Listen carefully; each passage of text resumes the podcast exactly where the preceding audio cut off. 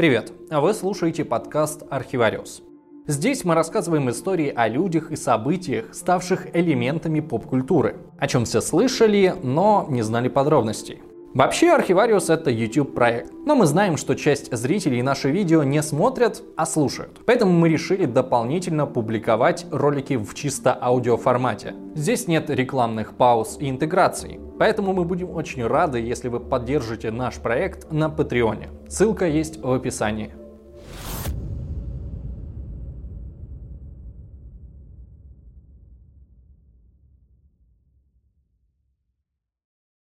Вот акробат, замотанный в черный костюм, ловко взбирается по стене средневекового замка.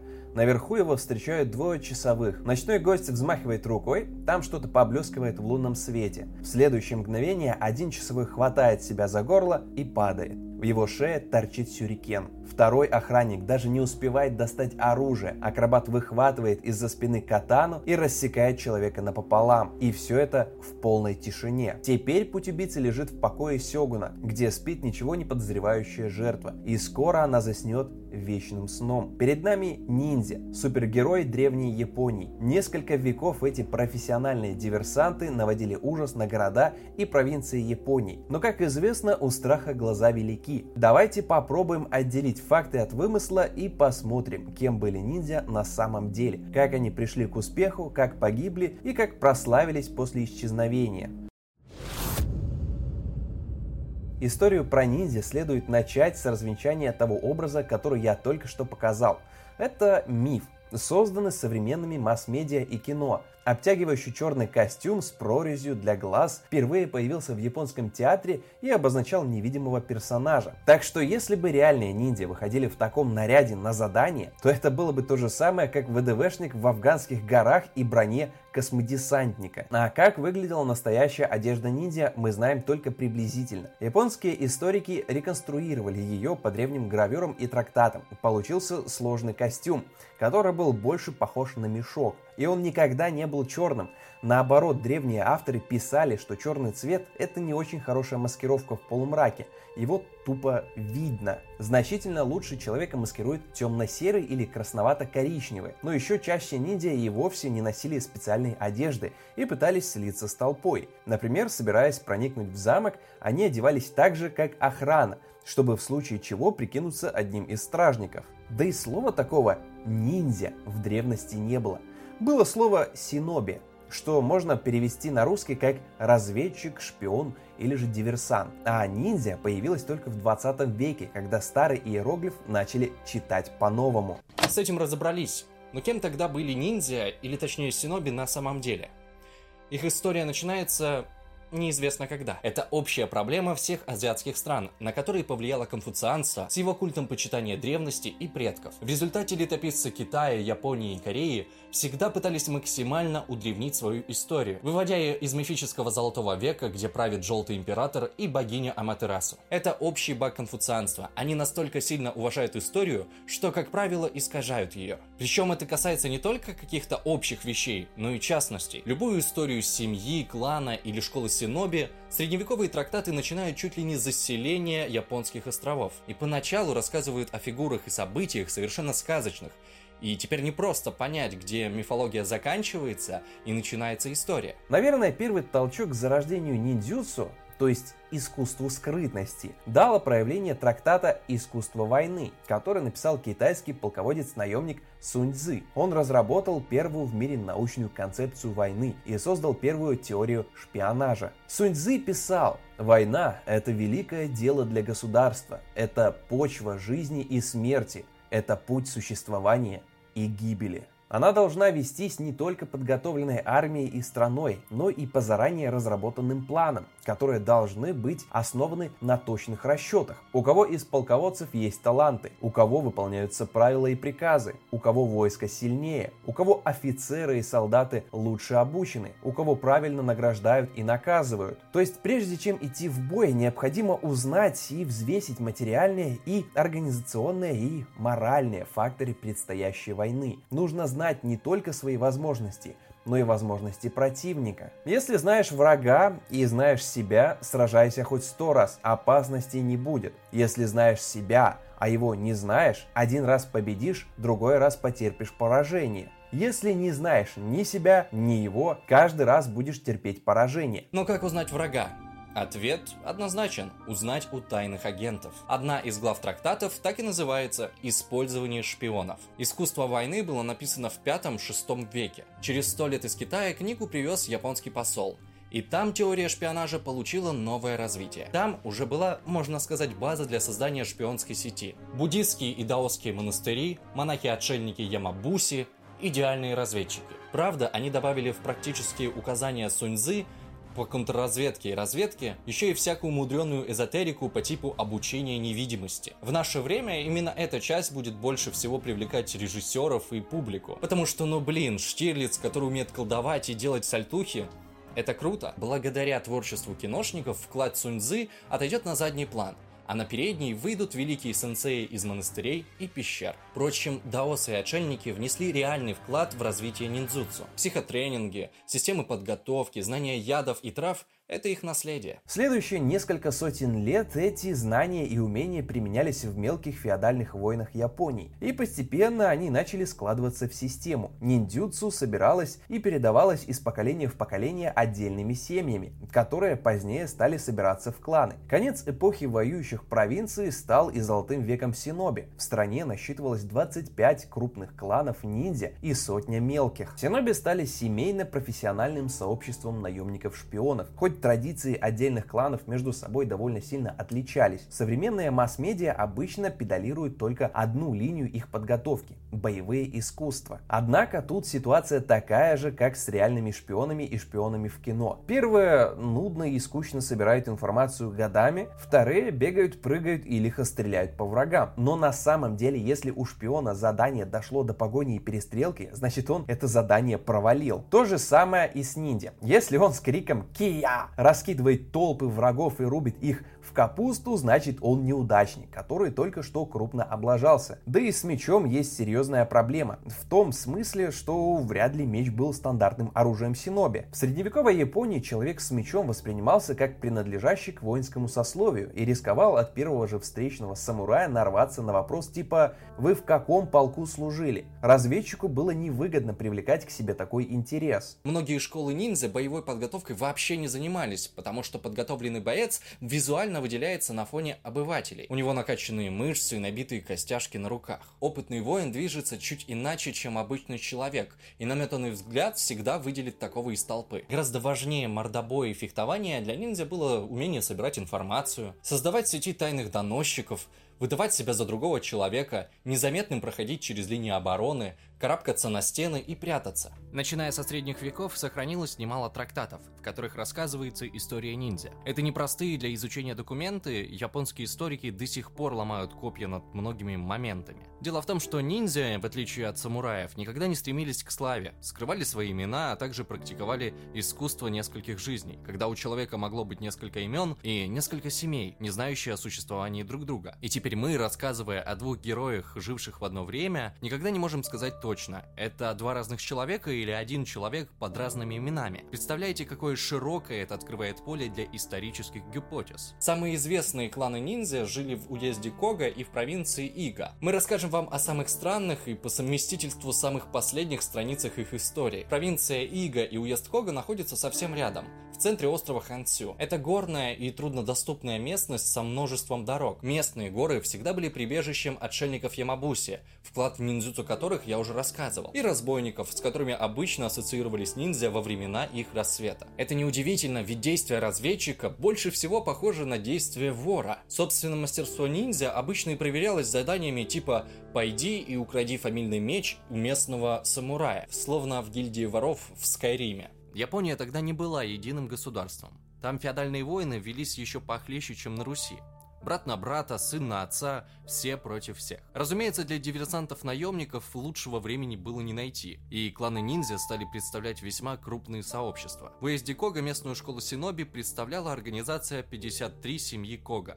А в провинции Ига ниндзя было в несколько раз больше. То есть это уже прям реально крупные полувоенные формирования, их услугами пользовались все воюющие стороны. Надо что-то узнать? Зовите Синоби. Надо кого-то убить? Вы знаете, кто вам нужен. Постоянным клиентам скидка. Но к 16 веку междуусобные войны начинают подходить к концу, и на исторической арене появляется первый человек, который пытается объединить Японию – Ода Набунага. Это был умный и жестокий полководец, который решил отказаться от услуг Синоби. Потому что у них, в отличие от самураев, не было развито чувство верности господину. В мире Синоби главным являлся лишь его клан – а наниматель являлся лишь временным работодателем. Сегодня он может выполнить для него задание, а завтра убить, потому что получил заказ от другого. Символично, что Набунага, который боялся чужаков, погибнет от руки своего самого верного генерала. Но это будет потом, а пока Набунага пытался строить свою разведывательную сеть без участия ниндзя и использовал для этого тех, кто был ему верен, например, родственников –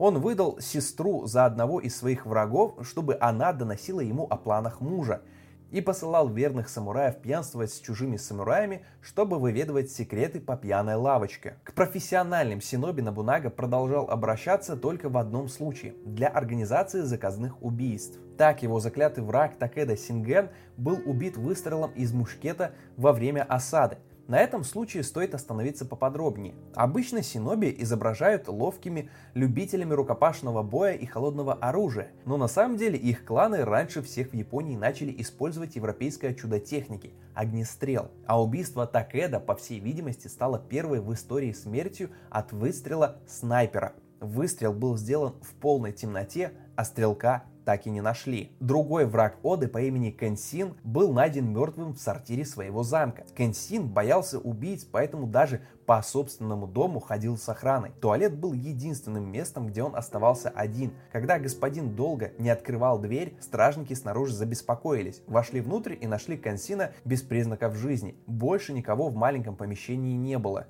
Эту загадочную смерть списали на проклятие или болезнь, но летописец ниндзя привел другую версию. Якобы один из синоби прокрался в замок, спрятался в туалете прямо в нечистотах, дождался, когда Кенсин присядет на очко и снизу воткнул в него маленькое копье, прямо в анус. Когда же в сортир ворвались самураи, ниндзя спрятался обратно в дерьмо и дышал через трубочку. Настоящий голгофинянин. В общем, заказы для Набунаги ниндзя выполняли исправно но японский правитель все равно вынашивал планы, как бы избавиться от этой целой кучи профессиональных убийц, ведь их легко можно было использовать против него. К тому же у Синоби и Набунаги возник конфликт на, скажем так, религиозной почве. Буддийские монастыри традиционно имели большую силу и влияние, а их монахи считались в средневековье самыми агрессивными и отмороженными воинскими коллективами. Но особенно они такими стали, когда завезли боевое искусство из Китая.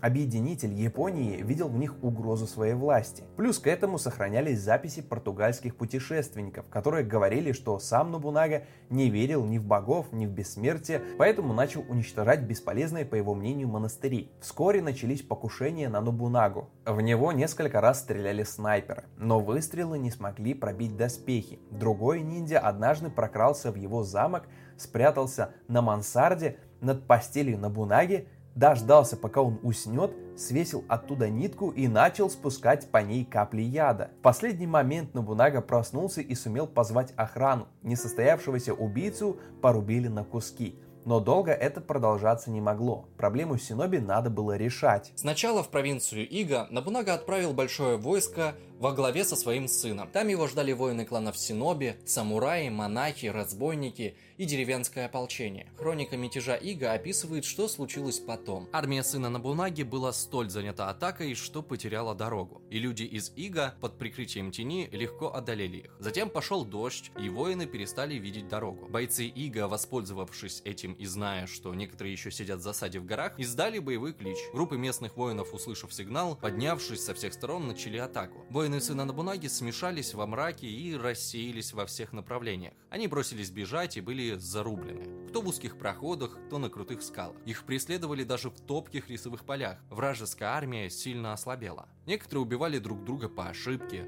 другие кончили жизнь самоубийством. Неизвестно даже, сколько тысяч людей полегло здесь. Сын Набунаги потерял половину войска и сам чуть не погиб. Тогда за дело взялся сам Набунаги. Он действовал совершенно иначе. Прежде всего, он собрал колоссальную армию – 46 тысяч воинов. Во всяком случае, такая цифра приводится в источниках, но нужно сделать поправку на то, что в средневековой Японии всегда завышали число солдат. Наверное, ради эпичности. Но для сравнения, по оценкам историков, в то время в провинции Ига население составляло примерно 90 тысяч человек. Армии Набунаги противостояло четырехтысячное войско, из которых 600 или 700 человек были профессиональными ниндзя. На этот раз завоеватели вторглись в Иго со всех соседних провинций и наступали сразу по шести направлениям, оставляя за собой только выжженную землю. Они не стремились во что бы то ни стало навязать бой и давали возможность сторонникам Синоби отступить. Вскоре защитники Иго оказались разделены и блокированы в местных замках и монастырях. Военачальники Набунаги терпеливо осаждали каждый из них, ждали, когда те сдадутся, а потом сжигали все дотла. К окончанию кампании провинция Ига была полностью разорена. Большая часть населения убита, а все серьезные укрепления уничтожены. Сам Набунага в наступлении не участвовал и въехал в мятежную провинцию только после полной победы. Несмотря на все меры предосторожности, на него было совершено покушение. Трое ниндзя с мушкетами пытались застрелить захватчика, когда тот посещал один из храмов. Но в этот раз не получилось, но праздновать Набунага долго не смог, потому что вскоре его убил собственный генерал, без всяких хитрых приемов и стелс-режима. Следующим правителем страны стал Таятоми Хидеоси, еще один генерал Оды Набунаги. Он не был из знатного рода и до вершин власти поднялся из самых низов. Его родители были обычными крестьянами. Говорят, что Хидеоси сам когда-то учился у Синоби, и его даже посылали с секретным заданием в замок Набунаги. Он должен был выведать секрет чудесных доспехов Набунаги. В то время его армия первой начала использовать броню из железа. Но Хидеоси приказ не выполнил, а наоборот перешел на сторону Набунаги и стал одним из его лучших генералов. Во время своего правления он тоже активно пользовался шпионажем и тоже старался обойтись без ниндзя. А это было непросто. Ниндзя тогда обладали монополией на разведку по всей стране, и конкурировать с ними было ух как непросто. Это как сегодня затевать стартап с намерением победить Google. Но у Хидеоси получилось. Его служба разведки стала новой вехой в военной истории Японии. Одной из главных проблем средневековой разведки была низкая скорость передачи информации. Шпионы, как правило, путешествовали пешком. Их переходы занимали месяцы, поэтому любая поступающая к военачальнику информация всегда была устаревшей. Хидеоси решил эту проблему. Его многочисленные информаторы постоянно передвигались по тщательно разработанному графику. Сведения от них поступали в лагерь Хидеоси чуть ли не каждый день. Информация по-прежнему отставала по времени, зато теперь военачальники могли отследить действия врага в динамике. Это была осведомленность нового уровня, которой не было у его противников. Но, несмотря на недоверие к профессиональным синоби, именно Хидеоси впервые вывел их на международную арену во время своего похода в Корею. Когда наступление на Сеул не удалось, его армия оказалась скованной на чужом берегу без еды и подкреплений, а подвести новый десант Хидеоси не мог, мешал сильный корейский флот под руководством легендарного Ли Сунсина. Он уже давно жил в Корее и был двойным агентом. Корейцы были уверены, что Йодира работает на них. Тогда Хидеоси обратился к ниндзя по имени Йодира. Несмотря на успехи в войне, силы были явно неравны, и корейские правители искали способ заключить мир с Японией. И Йодира предложил им план. Якобы в Японии тоже все хотят мира, но мешает один влиятельный самурай. Йодира узнал, что этот самурай очень скоро поплывет в Корею, и он даже знает его маршрут. Надо всего-то напасть на один небольшой корабль, пустить его ко дну, и дорога к миру будет открыта. Корейцы ухватились за этот шанс и приказали адмиралу Ли Сун Сину отправиться топить японского самурая. Но тот не зря стал легендой. Ли Сун Син не проиграл за жизнь ни одного сражения и сразу заподозрил что-то неладное. Отправлять тяжелые корейские корабли на опасное мелководье – это какой-то идиотизм и очень похоже на ловушку. За сомнение и невыполнение приказа адмирала разжаловали и бросили в тюрьму. На его место встал другой военачальник, который слова начальства под сомнение не ставил. Корейские корабли корабли вошли в прибрежные воды Пусана, но там их сначала встретил шторм, а потом огромный японский флот, который уничтожил почти всех корейцев поодиночке. Вот так ниндзя иногда не только лично расправлялись с врагами, но и вели сложные дипломатические игры. После смерти Хидеоси в 1598 году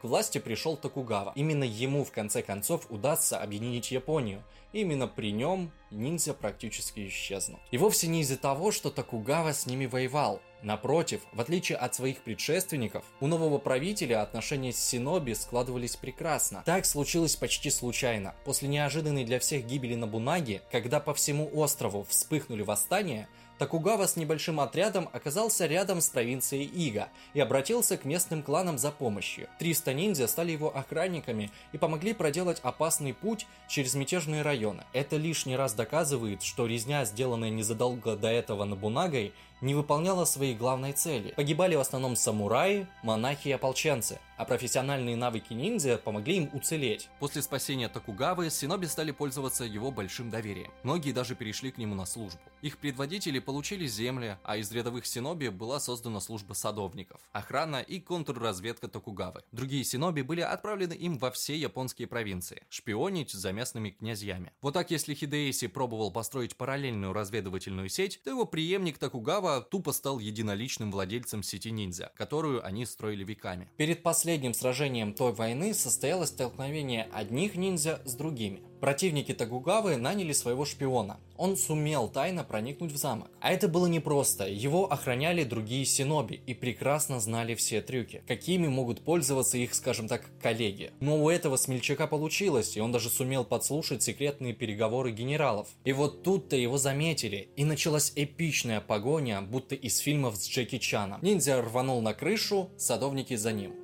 Они знали, что диверсант с крыши никуда не денется, но к их удивлению он со всей скорости мчался к краю, а затем сделал какой-то невероятный прыжок. Он взмыл воздух на несколько метров и долетел до стены, но уйти далеко ему не удалось. Как только он спрыгнул со стены, то угодил в медвежий капкан. Разжать его не получилось, ниндзя отрезал себе ногу, наложил жгут и попытался скрыться в лесу. А когда это у него не получилось, то вскрыл себе яремную вену и умер. Вскоре после этого война за объединение Японии закончилась. Наступил 250-летний мирный период, в котором умения разведчиков-диверсантов оказались не особо-то и нужны. Поначалу синоби продолжали выполнять функции садовников, а также тайной политической полиции. Их десятками внедряли в окружение местных князей, чтобы они следили за их лояльностью власти Сёгуна. Потом, когда стало понятно, что с мятежами действительно покончено, а покушения совершенно прекратились, ниндзя перепрофилировались на борьбу с преступностью. Но это была уже совершенно другая работа, которая потребовала совсем других навыков. Древнее искусство синоби стало быстро забываться. Тогда многие синоби начали писать сочинения, в которых пытались сохранить память о своем прошлом. Большинство известных нам трактатов о ниндзя как раз и появились в 17 веке, и вероятно часть традиций и навыков им все же удалось сохранить. Во всяком случае, в 20 веке японский шпионаж заставил говорить о себе несколько раз весь мир. Особенно ярко японская разведка сработала в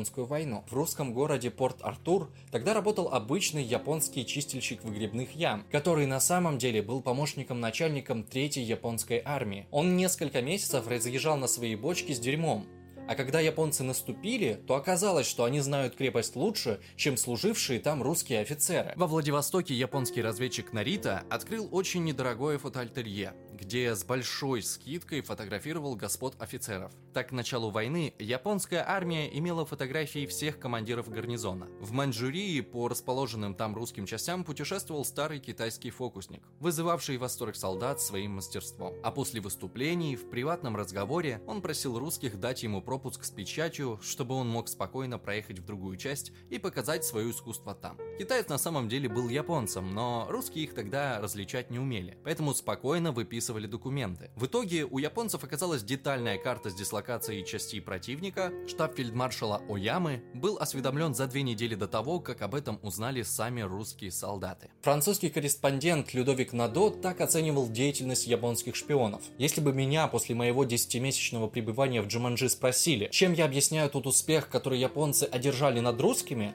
то я бы сказал так. Японцы знали, а русские не знали. Ну и не стоит забывать успешный японский налет на Пёрл-Харбор во время Второй мировой войны. Его невозможно было бы провести без хорошей разведки и контрразведки. А еще без них не случился бы неожиданный технический взлет Японии. После нескольких ознакомительных поездок японских делегаций в Германию, японцев попросту перестали пускать на заводы. Многие в этом видят заслугу и наследие вековой традиции ниндзюцу, но вряд ли древнее учение тут как-то замешано. В начале 20 века японские военные ученые всерьез изучали искусство синоби, но сочли его слишком устаревшим. В современном мире ниндзя, не знающие иностранных языков, не умеющие водить автомобили и использовать радио, были анахронизмом, из которого очень мало что можно было применить в новых реалиях. Так что гораздо больше на японский шпионаж 20 века повлияли немцы. А если точнее, то работы Вильгельма Штитбера, который был шефом военной разведки еще при Бисмарке. В результате Япония построила одну из самых масштабных разведывательных сетей в мире, а сами ниндзя переместились на страницы книг и киноэкраны. В середине 20 века популярность синоби в мире достигла таких масштабов, которых никогда не достигала за всю свою историю.